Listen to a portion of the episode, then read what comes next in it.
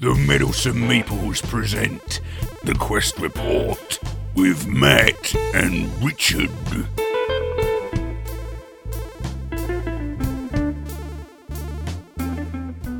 So, in this episode of the Quest Report, Richard and I are going to be talking about a little game uh, called Robin, which was designed by Frederic Moyersoen, the same Mhm. designer who uh, behind Saboteur, a very popular party card game.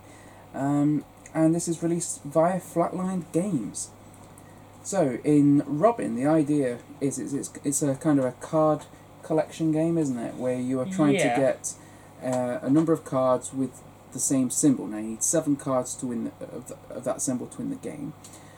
The way you do that is you uh, start off with a few cards, I think it's uh, three or four, and And, then they're the slippiest cards in the world. they are the slippiest cards in the world because these cards are plastic. I put them in two little piles because the one pile it just goes everywhere. Yeah. But they they look like they'll last well, don't they? They seem like they're constantly trying to escape from your hands. Yeah, they will just go everywhere. They're very easy to shuffle though. Yeah, yeah, they basically shuffle themselves. Yeah. I mean, literally, if you put them on the side for five minutes, you'll come back and they'll have shuffled themselves yeah. right off the table. Um, so yes, in this game you have a little board, which will have different slots on them. Now, at one side you've got um, Sherwood Forest, and at the other side you've got Nottingham Castle. Yeah, so it's like how far away from civilization you are at Yeah. the time, isn't it? and uh, how close to danger as well. There's basically more to steal there, uh, but here you've got less you have to give up, like in taxes. Yeah. So at the at the it's also very much a push your luck system, isn't it? Because Yeah. at the uh, closer to the castle, you've got more mission cards that you can draw. Which now the mission cards is six types of mission cards, and they're the symbols that you're trying to collect to make a full set. But the more of those that you get, the more you then have to put into what's called the contribution stack. Contribution. Yeah. um, uh, whereas the closer you are to Sherwood Forest, the less cards you draw, but then you're able to, instead of putting cards in the contribution stack, you're able to draw cards from the contribution yeah, stack, aren't you? steal. Which means that it's very good because then you can choose a card. Yeah, actually, no, no, you don't steal. When you're over here, putting them in the contribution thing is like. So you get to get a load of stuff there, and then you put that in the contribution. It's like you're giving to the poor. Yeah, that's what I stealing liked from about the rich it. and giving to Yeah, the poor. Yeah, so this is like stealing from the rich, and that is like giving to the poor. But when you're back here, you're not doing any stealing, but you are getting cards When that have been given to the poor. Yeah. So it's like you're poor when you're over here, and Yeah. you get the benefit from the stealing. because you're one of the poor people in Sherwood Forest that Robin's helping, and when you're close Hmm. to the castle, you're then one of the merry men that is stealing from the rich to give to the poor. Yeah, So yeah, I think got- you're pretty merry wherever you are. Yeah. well, it depends how much you drink. Um, Yeah. it's quite a nice little uh, system that you've got your little meeple which will move uh, to represent you that moves oh up and down, meeples. and with the cards, the mission stacks that you get on your turn, you'll do three things, won't you? You'll draw however many cards from the mission stack that you're required to draw. Yeah. give as many cards as you're required to give to the contribution stack, and then you've got a choice. There are certain special action cards which you can play that might let you exchange meeples on the board, Yeah. uh, swap hands with another player, steal a card from another player, peek at another player's hand. Mhm. There's various different things. Some of the special action cards are passive because they just count as two of the symbols that you need for a set instead of Mhm. one. Um, some of then so you can either play one of these special action cards or you can pl- play or put down for trade rather um, a card. Now you put down a card for trade face up, and then everyone else that's playing will, if they decide they want to trade with you, put a card face down, and so when you can see who's trading, everyone then re- turns those ca- cards over simultaneously face up, so that you can see right this is what I'm offering. So it's kind of like you're offering blindly, not knowing what the other players are offering for trade. yeah. And then the player whose turn it is, the active player, will choose one of your those cards to trade with. It has to do what's on it. Yeah, because on each of these cards that you'll be trading, it's got a uh, sets of arrows. Now you might have like one black arrow pointing backwards towards the forest and a couple of white arrows pointing forwards towards the castle. Now you would have to then do all of those. Now if it's those three sets, that means you've got to move three different meeples to move in line with those directions. If the arrows are really close together, then it's one meeple moving, moving two twice. spaces. Yeah.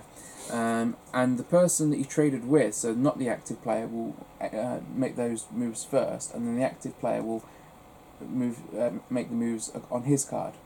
Yeah, so basically the one that you put down, if they take that, that still gets used first. Yeah. So yeah, you basically decide what you want to happen. But and it's interesting, isn't it? Because you, if you're the active player and you've got multiple choices, then you can choose who to trade with. If Mhm. only one person trades, then you have to make that trade.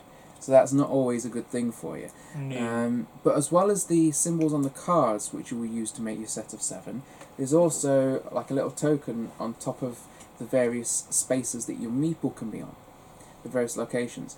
Now that will count as one of those symbols for your hand if you finish your turn on that space.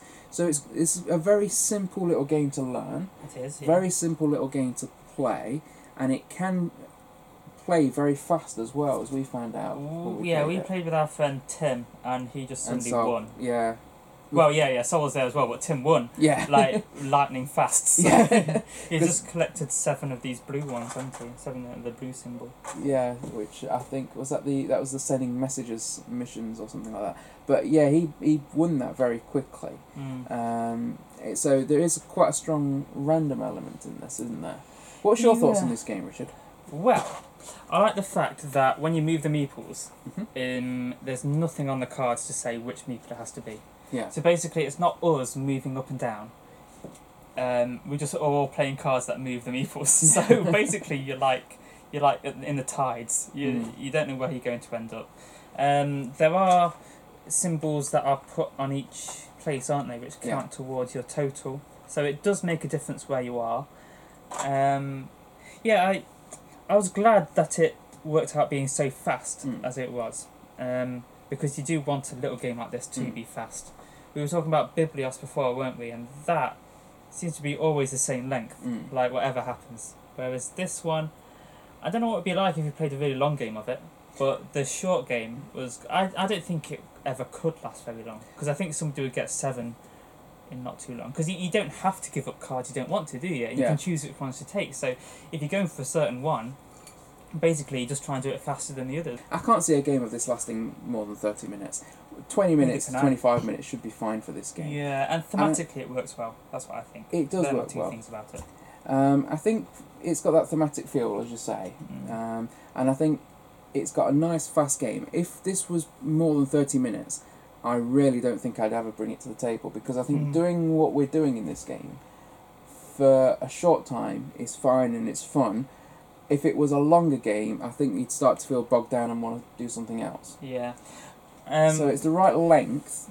Uh, the components are quite nice. The card, I like the little, uh, again, like with Biblios, a little box that opens like a book uh, with the magnetic Yeah, strip on I the know this one doesn't look like anything, but it's it's sort of a nice little box for a little game, isn't it? Yeah. Um, as I say, it was originally designed for a company, um, and it was to do with social welfare.